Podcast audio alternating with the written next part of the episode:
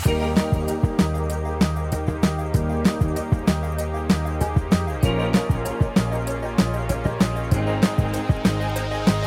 it's Mike Stiles, and this is This Week in the Metaverse, your weekly newscast that keeps you up to date on everything that isn't real and yet is. It's July 11th. Let's see what developed this week.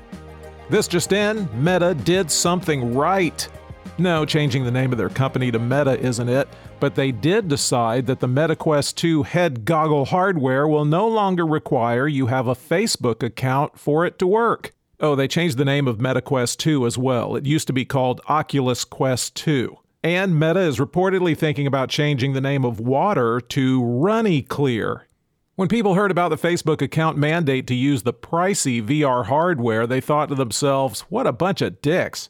But starting in August, you'll be able to sign up for a Meta account to access your MetaQuest headset, which, yes, is making you sign up for an account, but it won't be a Facebook account and it won't have any connection to Facebook. In fact, if you already have a Quest connected to a Facebook account, you'll now have to create that new Meta account too.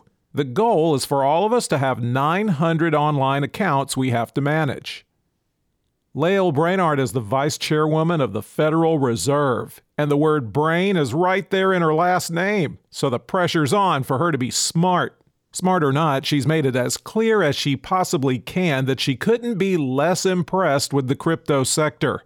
She says recent volatility has exposed serious vulnerabilities, and then she gave a laundry list of failings. And then she was so hopped up she read her actual laundry list.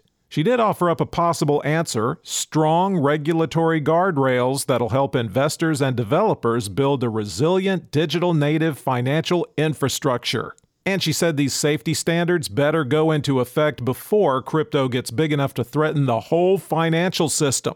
The other part of her possible answer a central bank digital currency. Did you get your .eth domain name? Apparently, there was a recent burst of activity with such registrations. The Ethereum Name Service, or ENS, saw them spike with 64,000 .eth names created over just two days, a 216% increase for that week. Now, just to give you an idea of how lucrative .eth name selling is, on one day, ENS made $684,000. The names are built on Ethereum, sold as NFTs, and can be linked to your crypto wallet. Secondary sales on OpenSea also soared over 300% in a week. So if you're still squatting on the ways to fix a ponytail.com domain you bought way back during the dot com boom, you'll be happy to know that we as a species never learn from mistakes and just keep making them over and over. A new survey from the investing firm Alto tells us just how interested and or invested millennials are in crypto. It found that 40% of American millennials have some. That's about the same percentage of millennials that own individual stocks. Over 70% of those with digital assets have at least some of it in their retirement accounts.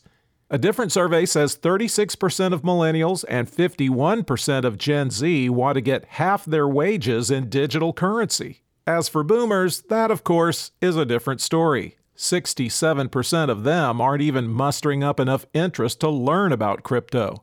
Is it because they're stupid or ignorant?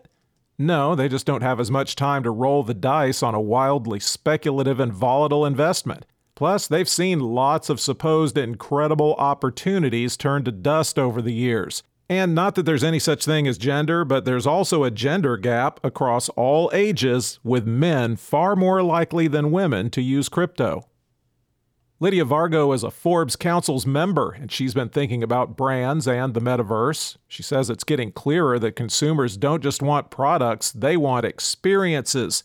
And the better that experience is, the more it can make a difference for a brand. To potentially use the metaverse to host those experiences, she suggests adhering to the old adage of you want to be where the customers are.